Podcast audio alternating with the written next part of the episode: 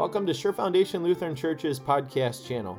The following sermon was preached on January 21st, 2024, on the basis of Romans chapter 6, verses 1 to 11.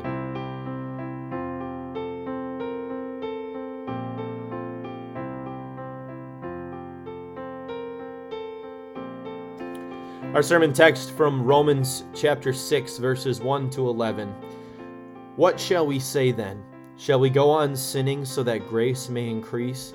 By no means. We died to sin. How can we live in it any longer? Or don't you know that all of us who were baptized into Christ Jesus were baptized into his death?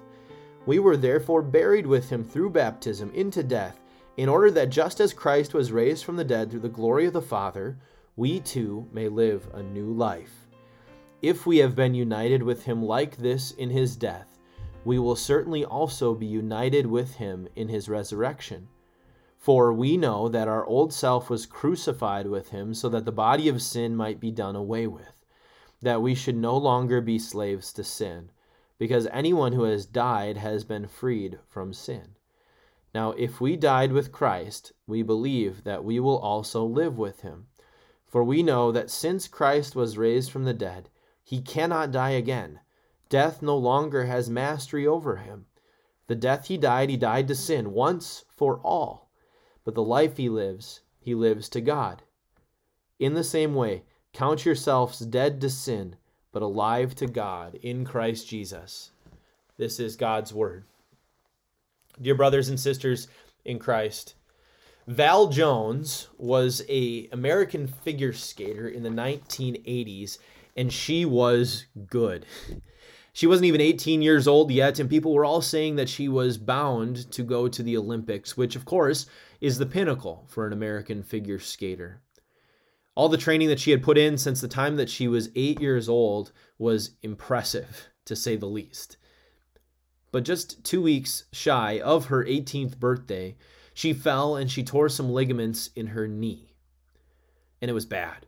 It, was so severe that even after two months of rehab, doctors were saying that she was just lucky to be walking again, let alone uh, competitive figure skating. that that was not going to be a, an option for her anymore.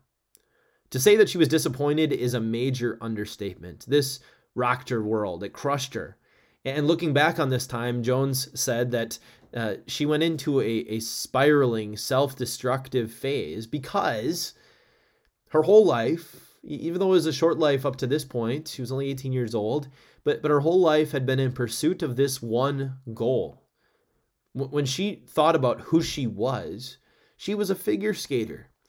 But now that, that she couldn't figure skate anymore, at least not competitively, uh, who was she? Val Jones, she's not alone.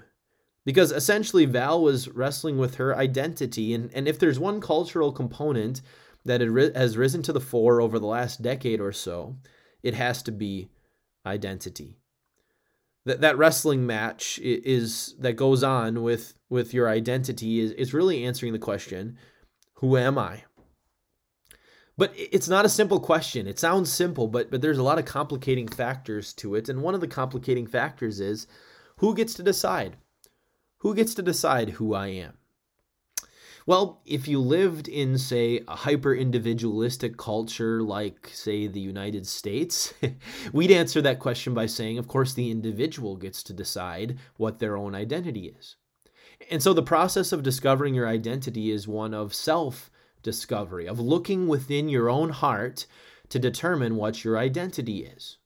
And so people go about that in a lot of different ways. They might start to, to look at the things that they're good at in life where their talents and abilities lie, kind of like Val Jones in, in a sense.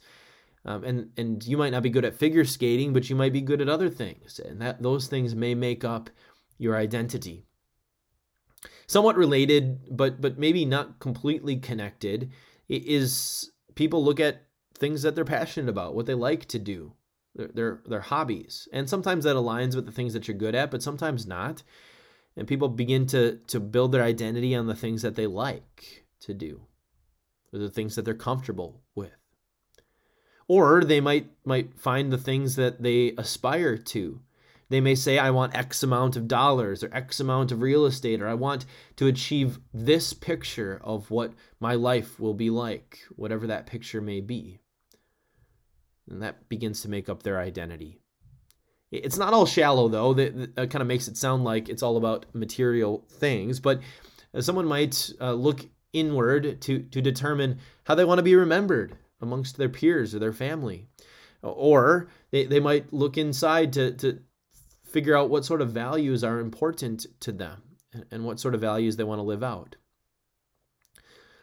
But you will find that, that finding your identity through self discovery, through looking within yourself, will put you on shaky ground.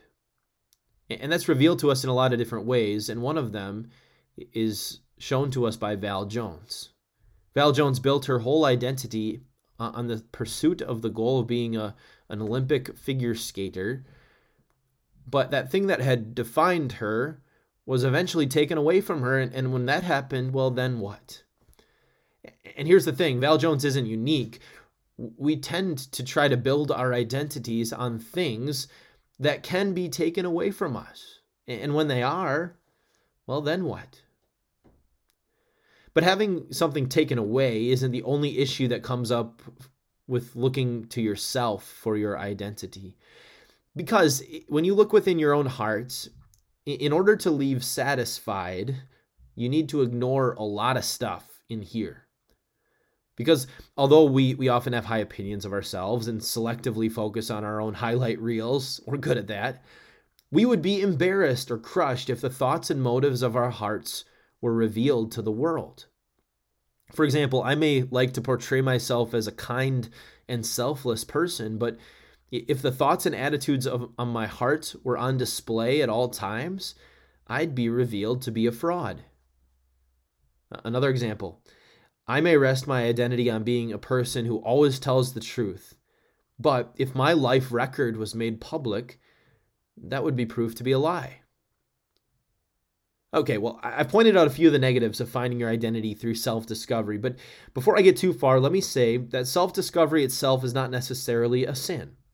It's a good thing to figure out where your talents and abilities lie. It's good to know that what interests you and, and what your passion is.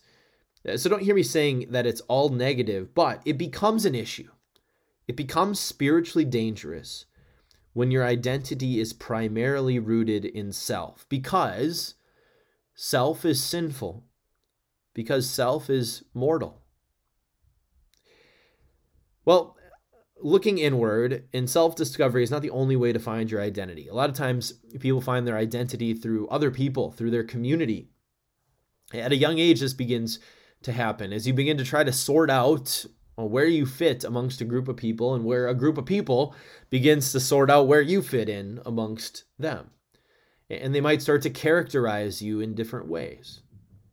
And sometimes that works out okay. Sometimes uh, people find that the, the characterizations that a community has has characterized them with is actually somewhat accurate to who they are. Or, or the groups that, that you fit into may, may reflect a lot about who you are.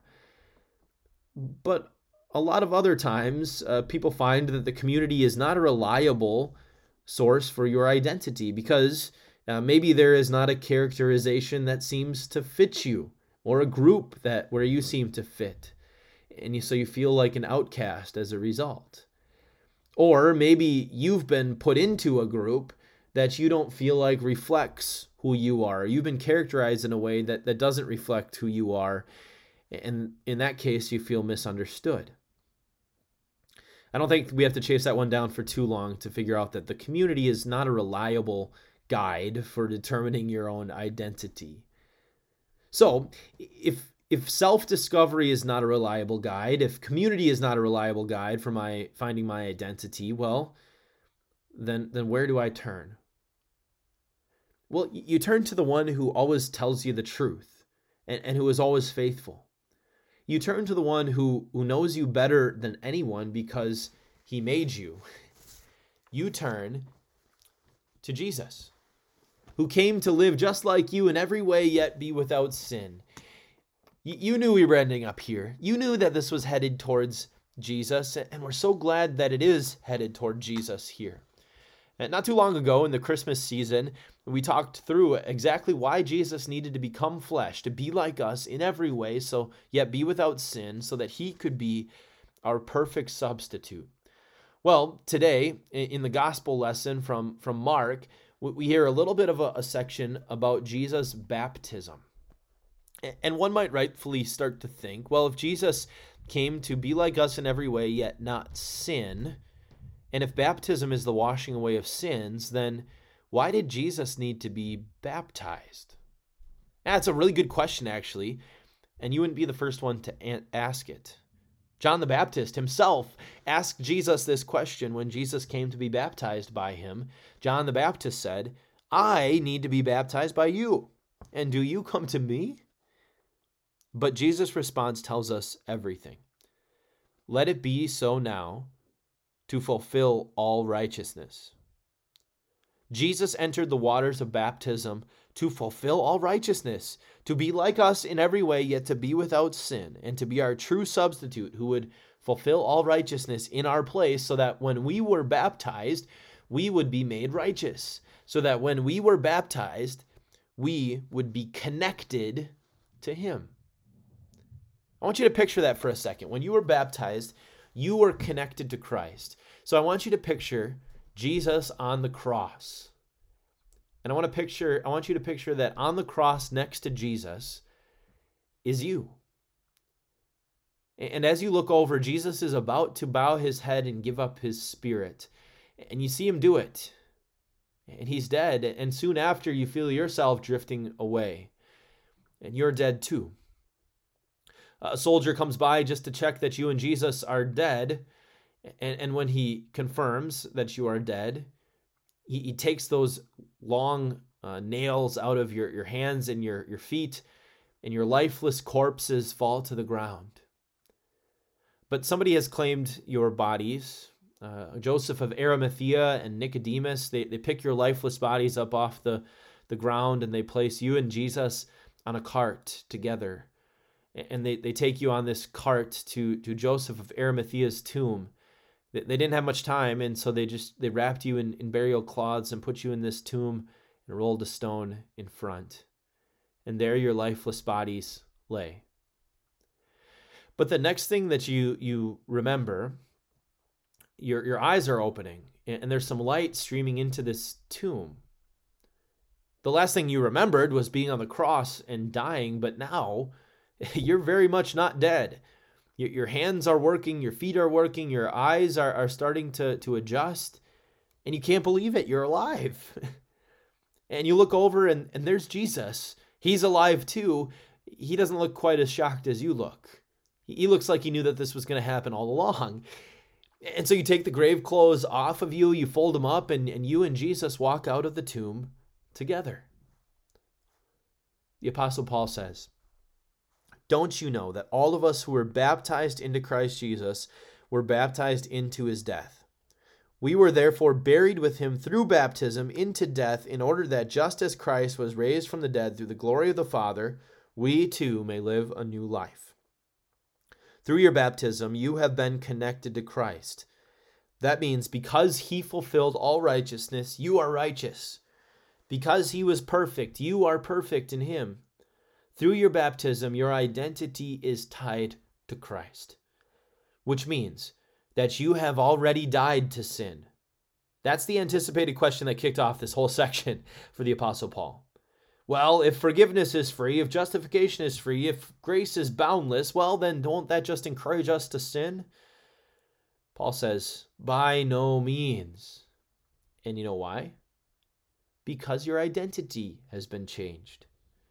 The identity discussion in our culture is a really important one because everything flows from your identity. Everything that you, think, that you say, that you do, it comes from your identity. God is giving you a new identity through your baptism. You are no longer a child of the devil. You are a child of God. You are no longer owned by sin. Uh, but God says, through Paul, Anyone who has died has been set free from sin, and death no longer reigns because in your baptism you have already died. Paul says, For we know that since Christ was raised from the dead, he cannot die again. No longer does death have mastery over him. This new identity means that when sin says, do this or think that, as a child of God, you can say, You aren't my boss anymore, sin. This new identity means that when death taunts you or tries to scare you, you can say, Why should I fear you, death? I've already died in my baptism. Think about that freedom. It's kind of like being like Lazarus. Remember Lazarus? He, was the brother of Mary and Martha, and, and he died. And Jesus, he, he got there a few days after Lazarus died. But, but Jesus raised him from the dead. Could you imagine the perspective that, that Lazarus had?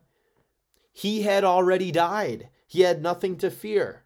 He could live in freedom knowing that everything that he had been given was a gift. Friends, the more that you understand baptism, the more you realize that you kind of have the same perspective as Lazarus. You've already died. But even better, the more you understand about baptism, the more that you'll realize that you have the same perspective as Jesus. Because you died with him, you were buried with him, you were raised with him. So go, live your life with that identity because you're never going to find a better identity than that. Amen. Hi there, Pastor Wilkie here. Thanks for taking time this week to, to be in the Word and to grow in your faith. We know that where the Word is preached, the Holy Spirit is working to strengthen and to create faith in the hearts of people. Uh, because we know that's the case, uh, and if you enjoy these sermon podcasts, we'd, we'd really love it if you'd share these with your friends. Uh, this is a, an easy way to evangelize and to get the word into people's ears. And, and as a way of also doing that, could you hit like or subscribe wherever you are listening to this podcast? This is just a way that we are able to be seen by more people so that more people may hear this gospel message. We hope you'll join us next week as we, we d- dive into God's word yet again. God bless.